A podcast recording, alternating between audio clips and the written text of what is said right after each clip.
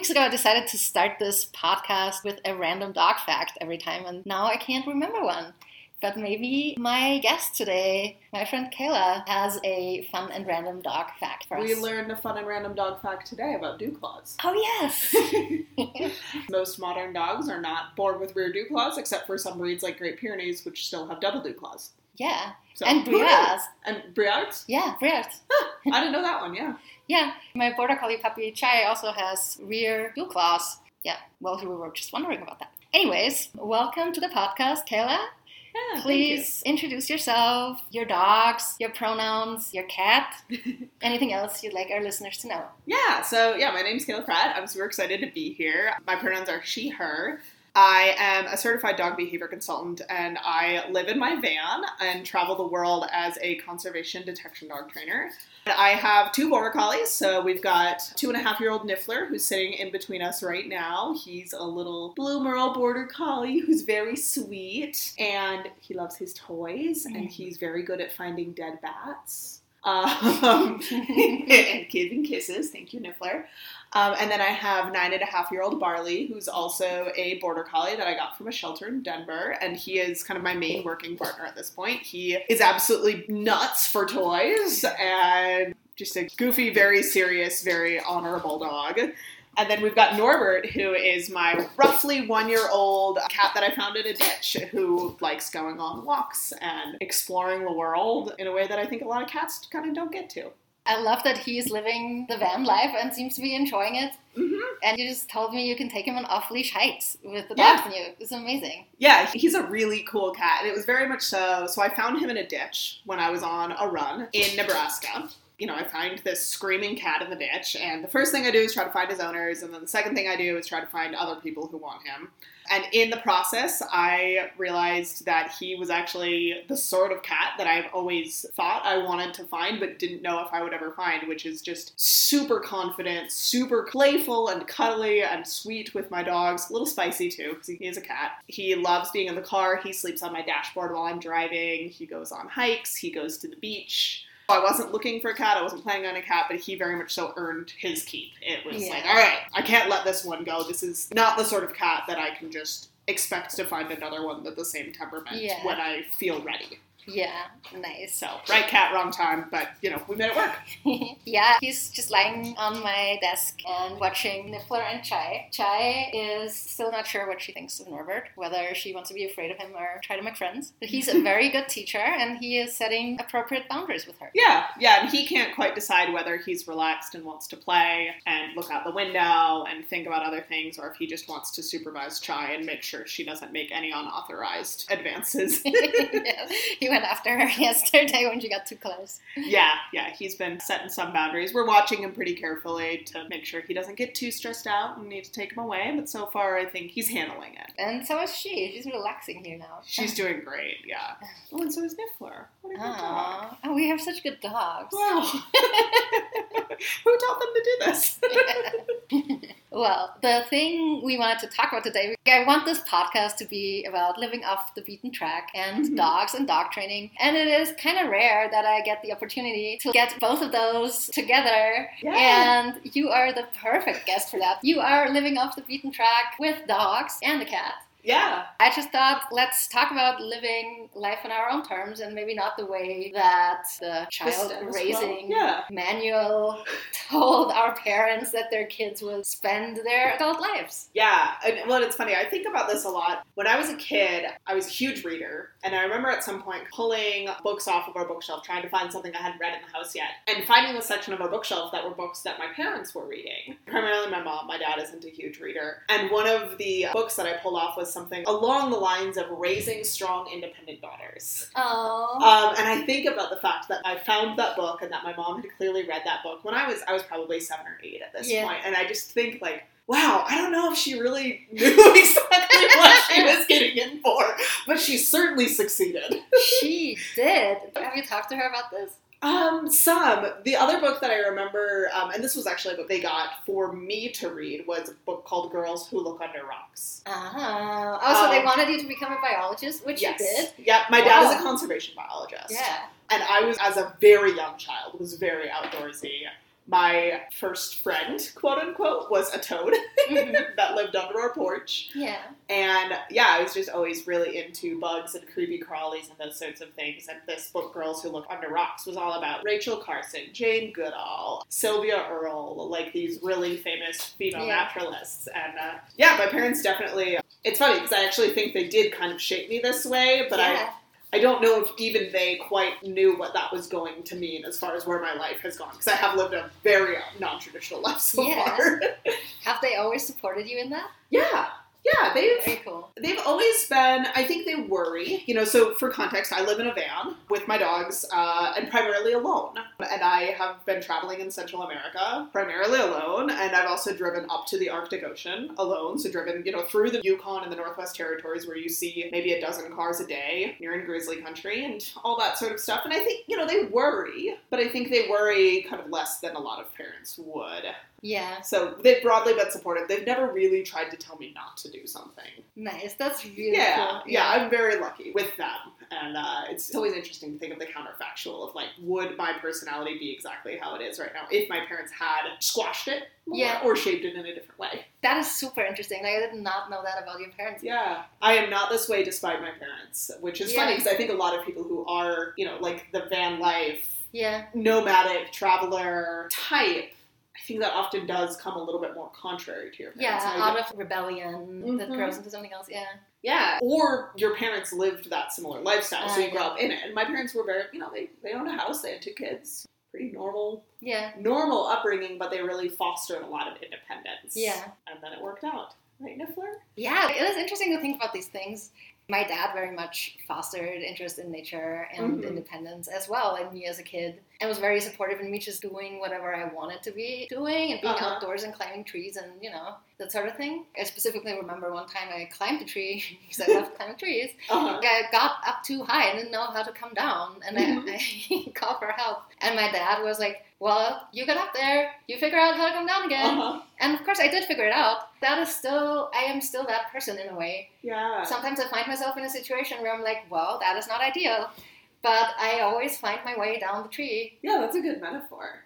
No, and I think about a lot. So I grew up in a very conservative, extraordinarily rural part of northern Wisconsin, and I think about some of the people that I was friends with in middle and high school, and their parents were much more cautious and controlling with the kids, and the divergence in our lifestyles as we've gone on has been really stark. You know, these Yeah. these kids that I was. I mean, they're no longer kids. They're now in their late 20s, early 30s. That we had stuff in common then, but just our personalities have continued changing. And I think Yeah. so much of that is, it is the parenting. Because again, I think you kind of can turn out, quote unquote, this way Yeah, uh, for a bit of shorthand despite your parents, but it's Yeah. a lot easier if your parents are supportive of it. yeah. No, I think so too. Are you still friends with the people from the town you grew up in? I no, not really. I have a couple friends from my hometown, but most of them are much more kind of off the beaten path, like I am. Yeah. You know, there's kind of a group of us who had the more hippie, weird college professor type parents. Even though I wasn't necessarily closer with them when I was 14, those are the friendships that have survived now. Yeah, it's interesting. There's one friend I still have from the town I grew up mm-hmm. in. Our dads were best friends. Oh, funny. Yeah. And yeah, we talk about twice a year on the phone. hmm and then we just talk for five hours because we haven't Yeah. spoken in so long. But like otherwise, our everyday lives are completely different. Uh huh. She's married, she's got two kids. hmm Being a mom has been her dream for a long time, Yeah. and our relationship feels like I'm an only child, and it feels like she's my sister. Yeah. And I imagine that's what it would be like to have a sister you get along with really well and who accepts you and embraces you and all Mhm. your changes. Because I'm such a different person than she is. yeah. But I feel like just being in her life, I'm also enriching her kids' lives. totally. And that's really cool. Yeah, I know I've had friends say this to me that my lifestyle inspires them. Mhm. And some of them have even said that they're envious of my lifestyle, which, and I recently had this, we were, I don't actually think we were talking about this earlier, but so just a couple months ago, I had two very good friends from college get married more or less back to back. Mhm. And I had a bit of an emotionally challenging time, particularly at the second wedding, because I felt lonely and I was watching all my college friends get married to people that they met in college, and I Yeah. Single and you know I'm 29 and I don't want kids so I don't have that particular time crunch. But um, you know I was having a bit of an emotionally challenging time at these weddings because you're just kind of having love Yeah. smashed in your face. You know it's, it's so lovely and you're so happy for people but it's also hard so I had a lot of these conversations with people about, you know, they were like, yeah, I know you're sad and like we support you and we love you and you know, what can we do to make it better? But also like you are making these choices and you are living this really beautiful, cool lifestyle that we're all jealous of. Yeah. And it was nice. They said it a little bit better than I'm saying it because I kind of feel like I'm coming off as like, oh, buck up. Your life is cool in other ways. And that's not, they said it better than that. Yeah. But it's an interesting reminder. I think you're constantly making some of those trade offs when you choose to live this far off the beaten path. Yeah, totally. I was recently thinking back to I had a boyfriend in college, and I remember making a very conscious decision. He was a few years older, so he was finishing university a little bit before me, Uh-huh. and I hadn't really even chosen. We were just really good friends, and then all of a Mhm. sudden, You were dating? we, we were dating, right? And I just kind of went along with it. But then, like, I realized, wait, he's about to graduate, and he wants that life. He wants that marriage, that house. I was like, this is so not what I want. There are so many things that I need to experiment by myself Mhm. before I am able to. Like, I don't know if I ever want commit to that kind of lifestyle, but if I do, I am definitely not ready for that at this Yeah. age. I knew that for some reason. Yeah. And I did love it. Like, we just talked about that love and yeah. breakups and yeah, heartache. Yeah, and at that point, I just applied to study in the US for a year, and I was gonna take off a semester to travel around Peru and volunteer. Oh, cool. Um, so I was gonna do all these things by myself, and he really wanted to stay together. Uh-huh. I was like, well, sure, if you're supportive of my choices. He wanted to come to Peru with me, and I said no Uh-huh. because I needed to do this for myself and Yeah. by myself. And I knew I was just becoming the person I was gonna be. I'm still becoming the person I'm gonna be, and I'll probably do that for the rest of my life. Probably. But yeah. So we tried the long distance thing for that semester that I was in Peru before going off to the US. yeah. And I remember one day I was having a bad time and I told him, and he responded, Oh, I'm so glad. That makes me feel so much better. That because I'm constantly missing you and I'm so miserable. Ooh. Like it makes me happy that you're miserable too. Ooh. I heard that and I was like, Yeah, I can't do that. No. I can't Yeah. do that. Yeah, no, gosh, that's tough. I mean, and yeah, we were talking about this because I'm in the process of going through a breakup right now. It's a challenging place to be, and you know, kind of knowing who you are. And you know, we were just talking as well about how difficult it is to really love someone and to be in love and still have that part of you that knows it's not right, Yeah. and knowing how and when to move out of that. And like, Yeah. oh, it's just it's so hard, and I wish I had like useful advice for it, but I don't. No, I don't think anyone does. No, it's just hard. Yeah. And I think it's hard for everyone who experiences it. Mm-hmm. And at the same time, I do think we all experience it slightly differently. Yeah. Yeah. I think it is harder when you live a less traditional lifestyle, like that pool of people who match with the lifestyle is smaller. Yeah. So I think that is definitely part of the challenge. Yeah. Oh, yeah. But I feel like also, as long as I'm abroad or when I'm traveling or backpacking, then it's very easy to find these people. Yes. It's like you have a radar for them. yeah. And you find each other, but like I could not go back to live in Austria at this point Mhm. because people have such different experiences. yeah. I think I would find it very hard to connect there, even though I find it very easy to connect to people when I'm traveling or when I'm abroad. Yeah. Well, and I think you also run into these circles of other travelers. and Yeah. That certainly helps. I'm really curious. I'm about to start a PhD program now in about two months. It's going to be my first time, A, back in academia for seven years. And kind of, I've been doing this really non traditional. I've been living in a van now for about two and a half years. And I've been living in Latin America out of the van for about nine months. I'm just, I'm very curious to see how it goes for me socially as I go back into grad school. And potentially I'm running into people who have had much, much more traditional Yeah. lifestyles and life paths. And yeah, especially as I get ready to re enter the dating pool as well. Because I think for me, it's friends are easier to find friends who, you know, they understand me enough for friendship or they Oh, have yeah. a similar enough experience for Yeah. friendship. But finding someone, because I do very much so want to get married. And I don't know why, but I do. I've always Yeah. known that about myself. Um, okay, Yeah, yeah. Yeah, it's funny. I'm like in this world where I'm like, I have to not- justify it. I'm not judging you. But I think about it a lot for dating, as far as like, yeah, finding someone who gets it and finding someone who supports it. And, you know, I know coming into my PhD, I'll be spending five years where I have a home base and I will be traveling a lot for field work because I'm in an ecology program. So I'm going to be going to Alaska, I'm going to be going to Central America, I'm going to be out and about a lot. I want someone who supports me in that. And I don't necessarily need someone who is going to do everything with me or have the exact same lifestyle because that's actually, and that's something we should circle back to. But I don't necessarily want someone who's also just going to be like a house husband and is just like going to Yeah. take care of my dogs while I travel and work an accounting job or something. Like Yeah. I wouldn't find that enriching or Yeah. attractive, even if it might be logistically easier. Yeah, yeah, yeah. I didn't Oh, expect this to turn into a dating conversation. but here we are. This is, so it's a good conversation. yeah, Yeah. yeah. Part of the reason that once I was in Mexico, one Guanajuato was getting just too dry for my Mhm. taste and too cactusy. Yeah.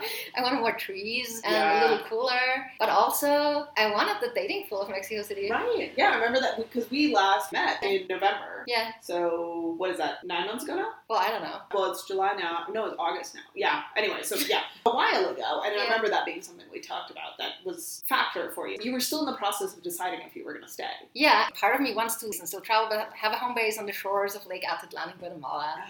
Do Just- love Lake Atitlan. I know, it's so Yeah. beautiful. Kind of in the middle of nowhere with a bunch of dogs. Uh huh. I also know if I did make that choice, there is a very, very slim chance that I would ever meet someone there. Yeah. I'm okay with that because I'm the kind of person who is enough for themselves. Mhm. Because I have friends, I have dogs, I have this, I have that. I never Yeah. get bored. But um, I'm not ready to make that choice yet. I also Yeah. know like I'm really picky. My bar is so high, Yeah. mostly because I feel like I have a very good life. I like the life that I'm living. Like what I was just saying, someone Yeah. has to actually enrich your life. I know, and that's much harder if you're not like you just said. For example, you don't feel the clock ticking because you want kids or whatever. Yeah. You don't have these pressures. You like the life that you have chosen for yourself. There is always a bit of a trade off for me to be willing to make compromises for someone. hmm That person has to be pretty special. Yeah.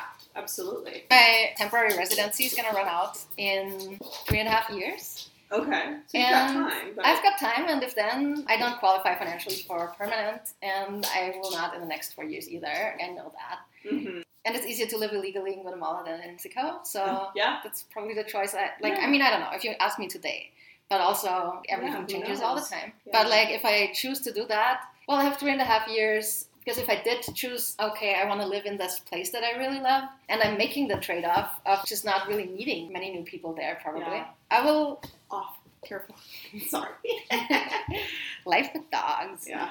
I will know that yeah, this is what I'm choosing. Yeah. And so I want to be in a place where it's easy to meet people for a little bit longer. Yeah. Yeah. I have a similar but different calculus where so my the property that I grew up on is 40 acres in northern Wisconsin, and my dad, again conservation biologist, has been rewilding this property for 25 years. It's got ponds, it's got a trout stream that runs through it. It's partially prairie, it's partially forested. It's a little slice of heaven. It's a 10 minute drive from the shores of Lake Superior. Wow. And I would love to live there with my dogs one day. Yeah. But I also would like to live there with a partner. Yeah. And I am very aware that I don't think I will move there until I am married. Yeah. Uh, I mean, also, you know, my dad still lives there. I'm not going Right. to move in with my dad. I love him very much, but that would not be a good situation for us.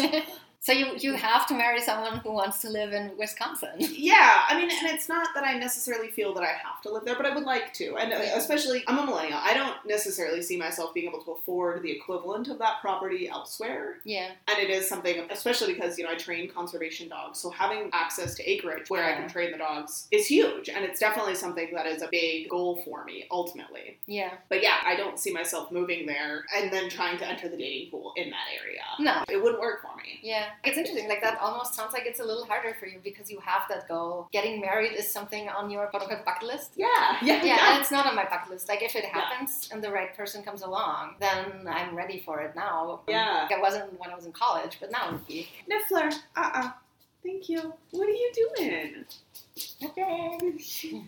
no, there's one. I think I can be happy both ways. I just don't Mhm. want to close that door Yeah. Quite yet. Yeah. Yeah. Yeah. Yeah. Okay, so circling back on one of the things that we said, one of the things that I ran into, I spent about nine months living in Denver, Colorado, before I started on this Pan American Highway road trip that I'm currently doing. And I was dating pretty heavily while I was there. I was on the dating apps. And I was really meeting people and kind of seeing what I could find and seeing It's if I could there. find something Yeah. that might work while I was on the road. And um, this was the first time I really realized this was I met a couple different people who, you know, I saw their profiles or even the first couple dates. I was like, oh my god, this is the coolest person. Yeah. Like I'm so into this this person and their lifestyle. There's one guy in particular who he was a National Geographic explorer. Oh, he was a oh, shark yeah. researcher. He'd lived Cool. in like 17 different countries. He spoke five languages. Yeah. Like he just I mean he was like the coolest guy. Apparently, Denver is the place to be. Yeah, yeah, and we're still friends. But what we ran into very quickly is we went on like two dates. Yeah.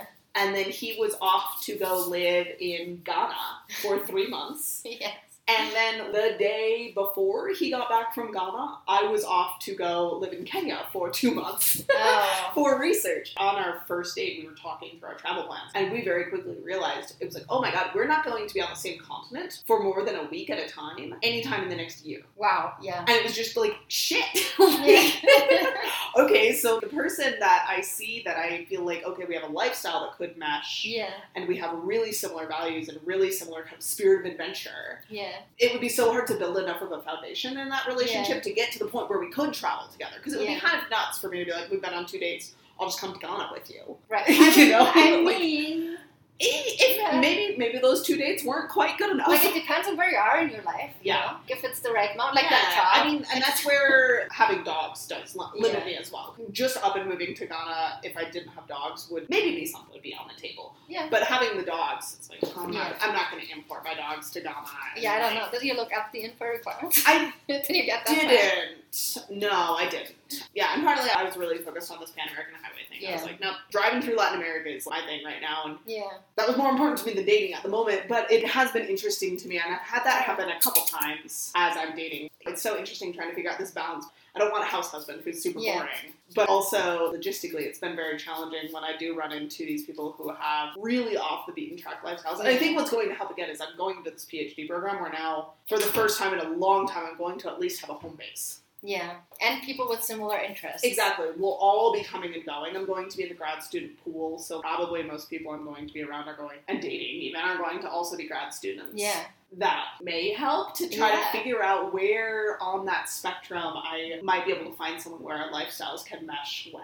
Yeah, that is so. Like Stay tuned. Yeah. That is so interesting. We'll have to talk again in another nine months. yeah, yeah, maybe maybe give me a little longer than that, but yeah, I don't know. I spend so much time trying to think about what this could look like. And part of it, so my parents are divorced, and my mm-hmm. parents never were really a couple that made sense to me. Again, they did a great job of raising me, but they didn't really have anything in common, Yeah. and their relationship was never super loving. And that's about the worst thing you could say for it. I'm not saying that as a euphemism for anything that Yeah. was really traumatic. They just Yeah. were a weird fit. It's definitely made me very hyper aware. I think most children of divorcees are kind of like this, where we're very unsure about how to actually find that really healthy, stable relationship. It wasn't necessarily modeled for us at home, and I, as a behavior nerd, am constantly trying to think Yeah. of like, what does that look like? What do I need to find? How do I curate that in myself and also find a partner that's going to set me up for success? And like, Yeah. I'm making this sound like it's a really central part of my life, and it kind of is, but it, I don't know, we're just on a very specific topic. Yeah, we're just recording this on the fly. We didn't plan on talking about dating, but of course it is a topic, and Yeah. it is probably looks different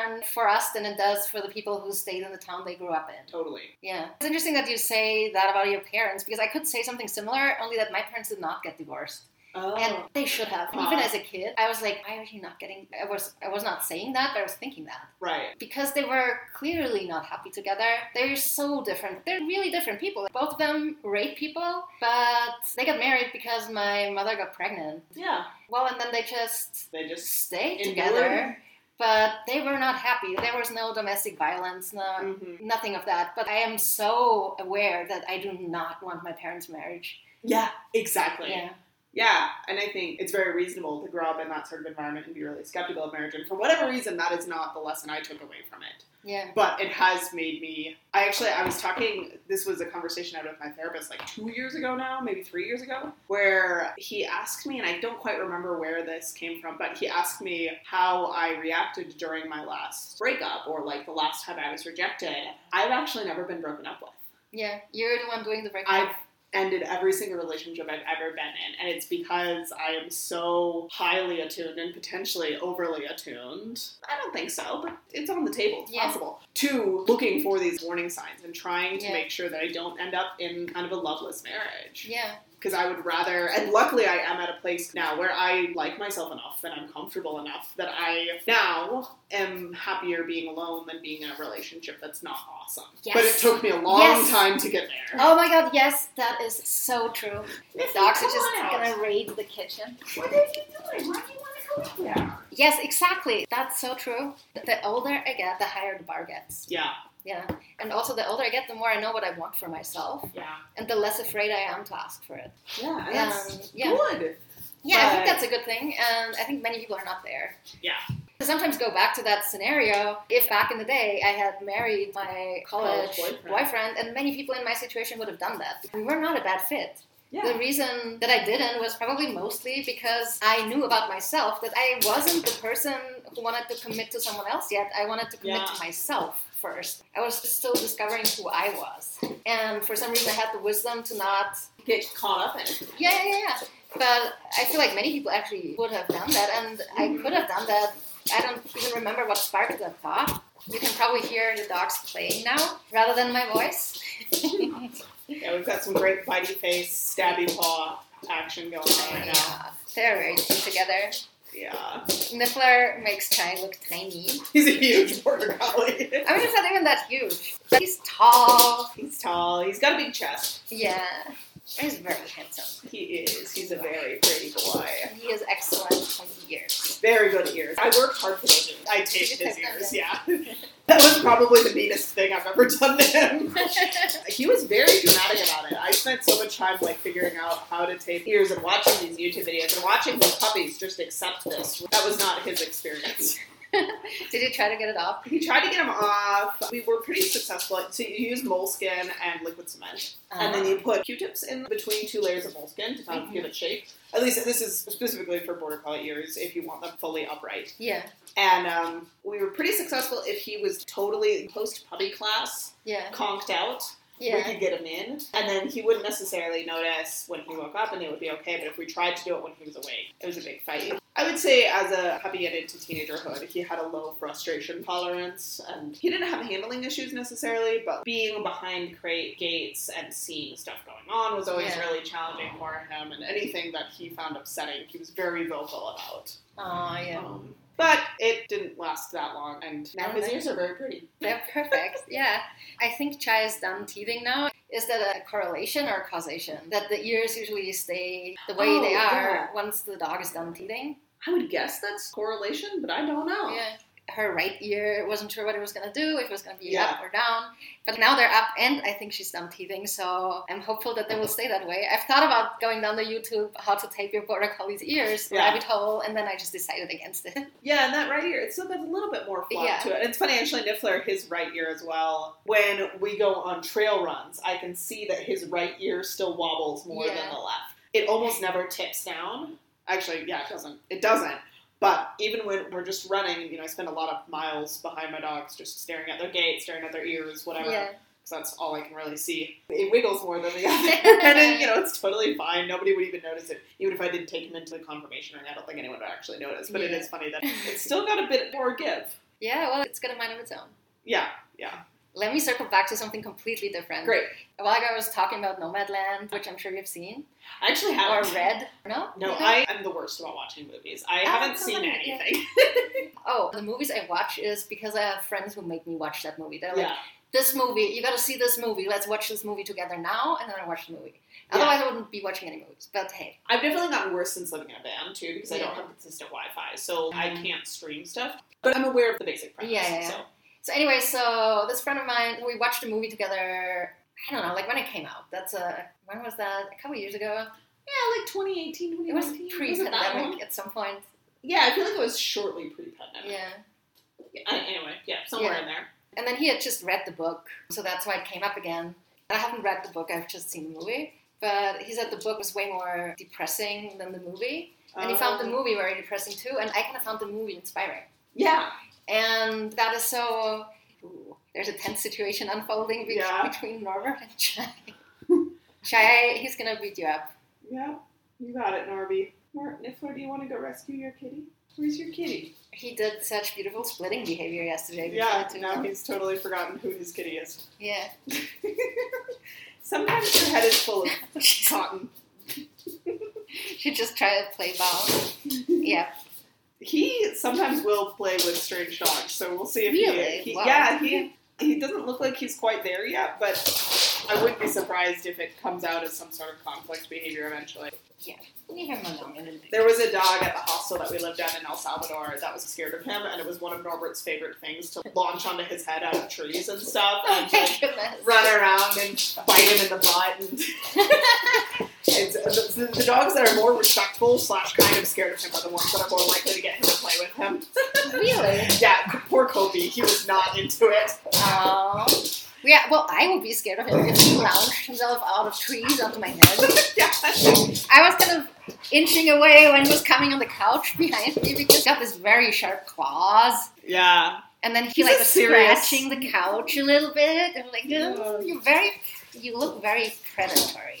Yeah. He caught a cockroach on our way over here. I'm very proud of him. Nice. Master predator. Okay, but anyway, so No Man Land. now and then, yeah. So my friend, who's from the US, thought it was a commentary on economic displacement Yeah. and people being forced to live in their vans because they don't have any other choice and just Mm-hmm. in their heads making it out as if it was their choice because that's how you make yourself feel better about the life that Yeah. you have to live not that you have chosen i didn't interpret it that way but of course it could be that too Yeah. so i was really curious if you had seen it and what you thought I about it I haven't, but yeah, I've heard similar kind of assessments of it, and it's something I think about some. yeah and i was going to ask what made you choose to try the van life I mean, yeah, it was a little bit of that economic displacement, definitely, where it was like, well, I can't afford to buy a house, and even rent is high. But the big thing for me is it comes back to my job. As a conservation dog handler, a huge part of my lifestyle is traveling to field sites and working with researchers across the Americas at this Yeah. point, and even occasionally flying elsewhere, but mostly the Americas right now. So once I was running my own nonprofit in the conservation dog world, I was like, well, I don't want to be paying rent somewhere for six months a year and that I'm not living. Yeah I used to work at an organization called Working Dogs for Conservation, and they paid for my hotels when I was traveling, and I got a salary, so it was kind of okay that occasionally I would spend two months at a time not living in my Yeah. apartment. But once I was running my own business and I had way less financial stability, the math wasn't mathing. yeah So instead, I chose to buy a van so that I had one $20,000 purchase yeah that, assuming I was paying $1,000 a month for rent, would pay for itself in Yeah. a little bit less than two years. But the big thing was then could travel to these field sites and not be paying double rent. yeah And I could bring everything with me. And actually, this happened recently. So, my last field deployment, we were in California, just north of Santa Barbara, doing mountain lion, black bear, and bobcat surveys. And I booked a dog friendly hotel on the internet. And I go to check in when I get there, and my room does not have a microwave or a refrigerator. Yeah Living in the van and traveling to my field sites like that, I never run into that situation. Yeah. I always have my nice propane stove. I have Yeah. my fridge. I have my spice cabinet. I have everything I own. I never forget any of my field gear. So that was a big part of it. Yeah. And then it also facilitates this travel lifestyle. yeah yeah So definitely part of it is that economic displacement. I definitely can't afford to have a house and Yeah. travel the way that I travel. But I could have afforded to just have a slightly less cool lifestyle and had an apartment. yeah It is a really small space, and there are definite downsides. The reason I'm in Mexico City right now is because my house has, has engine trouble, which is a pretty Yeah. frustrating situation to be in. yeah. Most houses don't have engine problems. right yeah Mine does. Does that part answer you're the getting- question? Yeah, is that the part you're getting shipped? Is it for the engine? Yes, Yeah. yeah. So my EGR valve is broken. Whatever Um, that is. Yeah, it's a part of the air filtration system that basically it's an efficiency thing. So if you, now we're in car talk. Oh my uh, god. I should not have. it, uh, I think it's cool. It takes the air that comes out of your engine uh-huh. and it pushes it back through for another cycle. Ah. And mine is getting stuck, hmm closed. So then my engine is running on really, really low oxygen and low, lo- therefore low power. Ah. So I'll be like flooring it, trying to go up a hill and going like 20 miles an hour. Oh yeah. And I'm always worried that I'm doing damage to the engine or something like that. I've taken the part out and cleaned it and put it back in, and that kind of helps, but it doesn't fix it, so it, don't, it needs a new part. Yeah. Well, hopefully on Friday you will. Hopefully, yeah, I've been like opening Amazon every day, being like, it crossed the border today. Like, Nice. Just- Yeah. that is the nice thing about Amazon. You just Yeah. like know, okay, it's there, it's on, its, on its way, it's being tracked. Yeah, I found the part through a Mexican website, and it was more expensive, and it was going to get here August 23rd. So I, Oh, is it the Mercado Libre? yeah, Yeah. Yeah, you find everything on Mercado Libre. yeah, Libre. but it wasn't going to get here until August 23rd. We're recording on what August 7th, 8th right now, um, ninth, Ninth, yeah. August I 9th. have to look at So yeah, it was going to get here August 11th. The one that I ordered is getting Yeah. here August 11th, and I'm kind of ready to go and get Yeah. out, out of the city. I wouldn't have necessarily wanted to spend that long. Urban van life in particular is not very fun. Yeah. in a city this big where there's parking rules and one of the things I love about living in a van is I can go park on some back dirt road or Yeah. a camp spot or whatever it is, whether it's a legal official place or not. Yeah. And I can open my door and put Norbert on a 30 foot leash and let the dogs off leash, or maybe put them on leash, kind of depending on the situation, and just kind of use wherever I am as Yeah. my backyard. Yeah. And I can't do that when I'm urban, and it is such a small space to be kind of cooped up in Yeah. 24 7 together. Yeah, imagine for the animals and for yourself. Yeah, yeah, and I think particularly if I just had one of the three animals, particularly I think it was just Norbert or just Barley, it's my Mhm. older border collie, it wouldn't be quite so bad. But having three is a lot, and then also Niffler is two and a half, almost three years old. He's a working border collie. It's a lot to keep him happy in a space that small. You know, I'm aware of the ethics of keeping three animals in a space that small. hmm If it's had a space. We were just talking about that the other day. Yeah. Yeah. You're embracing that. How do you put it? Uh, I don't know how, but it was something about yeah, like kind of embracing the fact that sometimes my animals are going to be uncomfortable, Yeah. and I think that's something that, like, as a baby positive reinforcement trainer in particular, that was something that I was like, Oh no. Yeah. yeah, no pain, no stress, no frustration, Only it's R plus. only R plus, good vibes only. Yeah, know? yeah, yeah, totally. Yeah. Oh my god. Yeah. Is that like that's all some of these dating profiles? Yeah. Oh no. At least on the Spanish ones. Solo Yeah. buenos vibras. Uh-huh. And Yeah, when no, I said it, I'm left. yeah, no. Like, I was totally that way. I remember Mm-hmm. when I had just started doing this professionally and leaving my other jobs behind. I was getting a haircut. I was having a conversation with the person cutting my hair Uh-huh. who was into C7 Lounge. Now I would just let the person say their thing and nod and let them finish my hair and be out of there. But of course, I totally wanted to convince this person why there were other different and scientifically and ethically speaking superior methods Yeah. of training dogs. It felt really important. Yeah. And now I'm like, I mean, whatever. We're now, if you don't want to learn what I have to teach, that's fine with me. Yeah.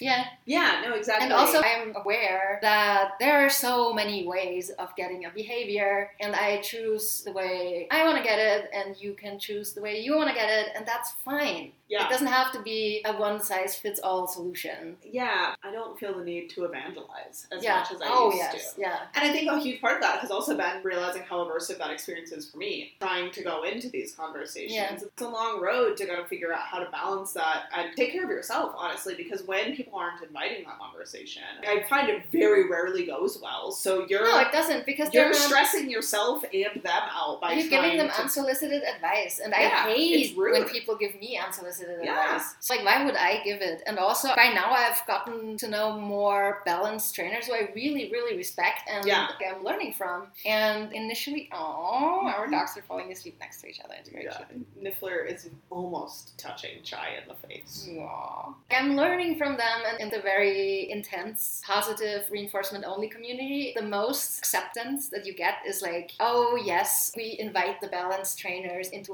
quote unquote our territory because they can learn from us. Right. And we're so open that we want to share our superiority with Oh, them, right? God, yeah, It yeah. feels like that's the underlying current there. And by now, I'm calling so much bullshit because there's so much I have to learn from balance trainers. Mhm. As balance trainers may have to learn from other trainers. I feel like every single trainer I have met, I've learned something from. Totally. And sometimes it's just how I don't want to do things, but that's Sure. also fine. And I'm sure that people have learned that from me as well. Yeah, yeah, I think for me, so much of it comes from like I have so much angst and guilt about giving my dogs an amazing day every day. That is a core value of mine. Yeah. I'm not saying it isn't, But this has been something that's been on my mind a lot as we're pursuing funding to make a project happen where my dogs and I would be flying from the USA to Cali, Colombia, which is like a 20 ish hour travel situation because you have to fly from somewhere in the US to somewhere else in the US and then from there to Bogota and then from Bogota to Cali. hmm There's no shorter way to do it. Yeah, yeah, yeah. and thinking about putting my dogs under the belly of the plane and flying that long, and I've never flown with my dogs before. And I'm anxious about it. I've been having to really try to get myself used to the idea that I think my dogs are resilient enough that that will be a bad day for them and they won't have a great time, but they will come out of it okay. And it is not so terrible of a day that I'm unwilling to do it. Yeah. I think a lot of people in the positive reinforcement world are kind of uncomfortable with making that decision of when to know that you're putting your dog in a situation that they might not enjoy. Or your cat, you know, we were Yeah. talking about this as well with Norbert, you know, like, do we need to remove him from your apartment to give him a break from Chai? And, you know, Yeah. I'm kind of watching him and I'm like, yeah, he's not, I mean, now he's relaxed, but Yeah. He's not having a great time right now, but I think he's handling the stress. And I think this is a learning experience for both of them. And we even made a joke about, like, there should be another word for enrichment. That's Yeah. not necessarily like, this isn't like good for Norbert, but it broke up the monotony of It the is- day. And yeah. he was exhausted last night. really? After we spent a couple hours here. And Yeah.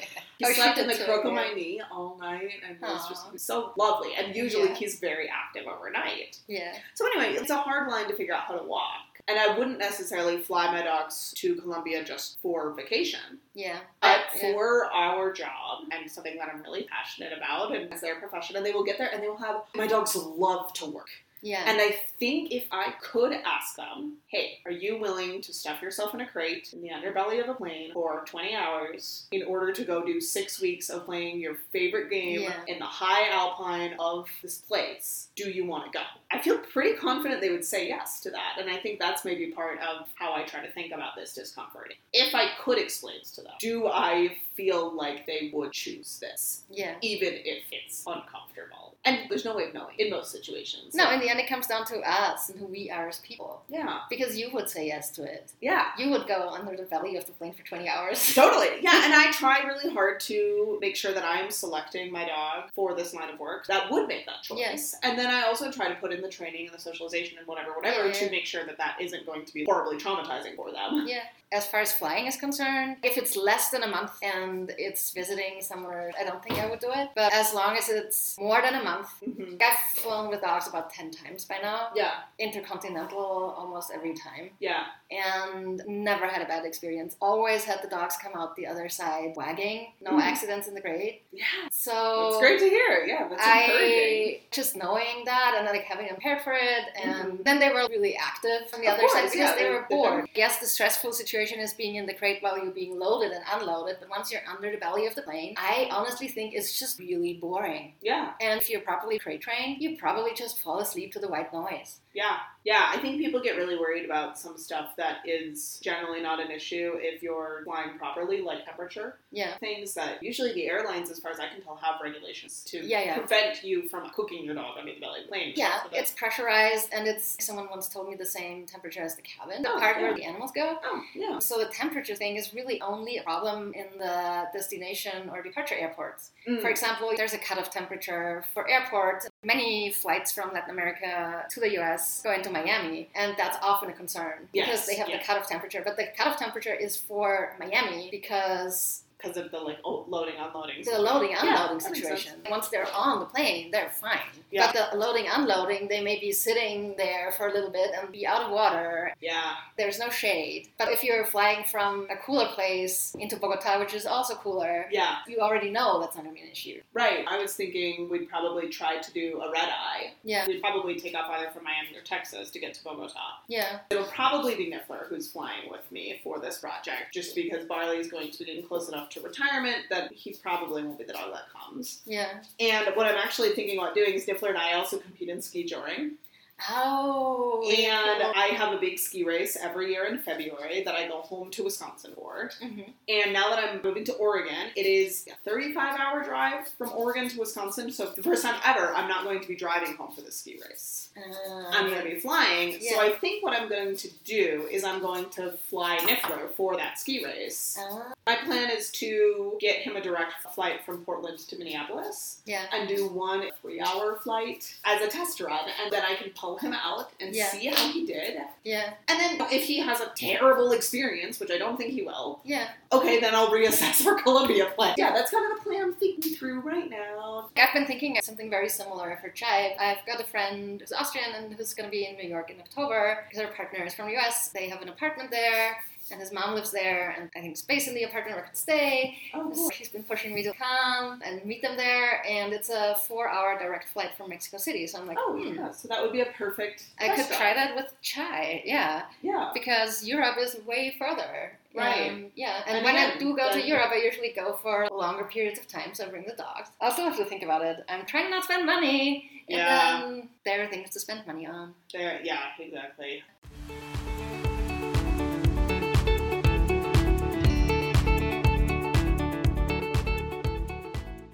Coming back to the van, I think broadly living in a van and getting to travel the way that we travel has been a plus for my dog's lives. Yeah, You know, people tell me this all the time on social media where they're like, I want to come back as your dog in my next life. And that's some of the highest praise I could ever receive. yeah, But they do have long, boring days in a very tiny space, and I'm really lucky to get along the way that they do. yeah, Because I think trying to move three high energy dogs, well, animals, because Norbert's not a dog as much as sometimes he acts like one, um, into a space, you know, vans are about 80 square feet. Mhm. And a lot of that is not floor space. It's taken Yeah. up with counters and yeah, yeah, yeah. your driver's seats and those sorts of things. It's an intense situation to put animals into. Yeah, But they kind of need to get along. Yeah. There was a period of time where someone wanted me to do some puppy raising, socializing, Oh. early, like starting training on a 7, 11 month old intact female. Mhm. And I was just like, I don't think I can pull that off in a van. Yeah, I do have a crate, but it is dark and it's under my bed, and you have to access it from the back of the vehicle. I'm trying to do crate and rotate yeah. When she's in heat. when she's yeah. in heat, or if there was any conflict with the boys around her. Yeah. It yeah. also, yeah, like three dogs in a van. Ugh, I'm Yeah. nuts, but I don't think so. Yeah. Yeah, if you had one, hmm would be a great experience for a puppy. Totally. Yeah. Yeah, and for, for a shorter period of time. And also, I mean, I guess, yeah, for me in the van, also, a huge part of it as well is that I'm the only human. Yeah. If I had another 150 pound person in the vehicle with me, that would also definitely limit the, the Yeah. pets a little bit more. But it's Yeah. kind of, I've got some other good friends who live in a van, and they were debating whether or not they were ready to get a dog, and they were, you know, we were talking about space, going back and forth, and they were like, how do you do it with two dogs and a cat? And I was like, honestly, my two dogs and a cat combined weigh less than a human Yeah. and they have less stuff than a human. So Yeah. you two actually have you get to share dish duty and driving duty. So that's nice. But space wise, I actually still have it easier than you. Yeah. yeah. Oh yeah, I hadn't thought about that. That's true. Yeah, Yeah. I often think in terms of pounds of animal. Yeah.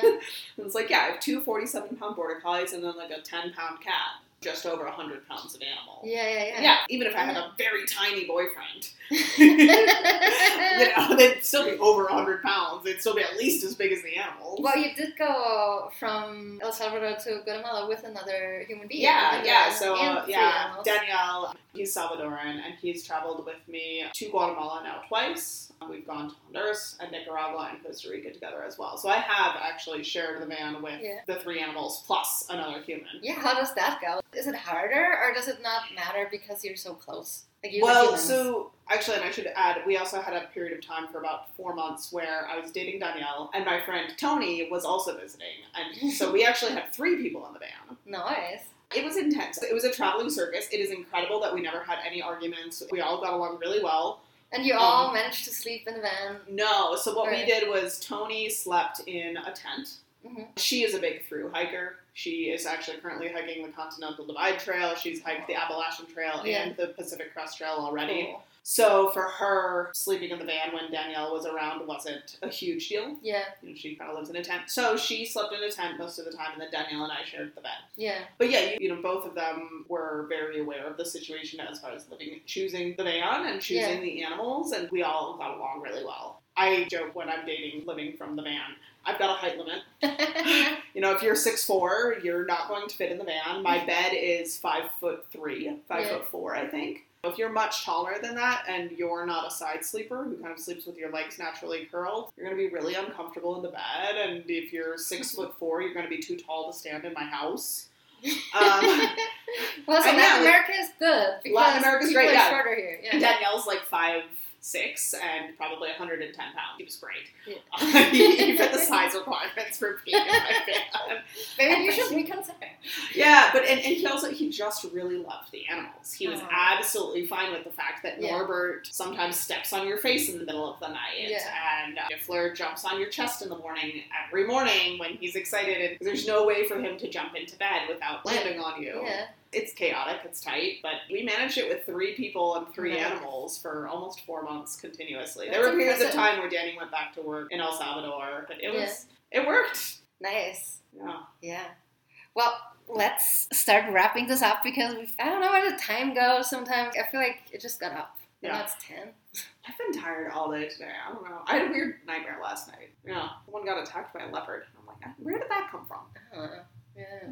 Well, if our listeners want to find you on the internet because they want to learn more about conservation dogs, or they want to date you and live in a van with you, you can't be too tall. You've got a height limit. what are the requirements and where can they find you? Um, yeah, they can find me um, for just like casual social stuff. Instagram is probably the best way to find me. That's Collies Without Borders. You can also find me on Twitter slash I guess it's X now. I'm at Kayla Fratt there. And then the conservation dog stuff, we do have an online course. So if this is something that you're really excited about, want to learn more about, take our course, please. Don't just send me any questions. Created the course to solve that problem. All of that is at k9conservationists.org. So it's letter K number nine conservationists. Cool. Yeah. I will be sure to put that in the show notes. Thank you for coming on and Thank having you. a This meandering conversation. We were all over the place. I had a blast. And happy training to our listeners. Yeah. Thanks. Thank you. Bye. Bye. Oh, that was fun.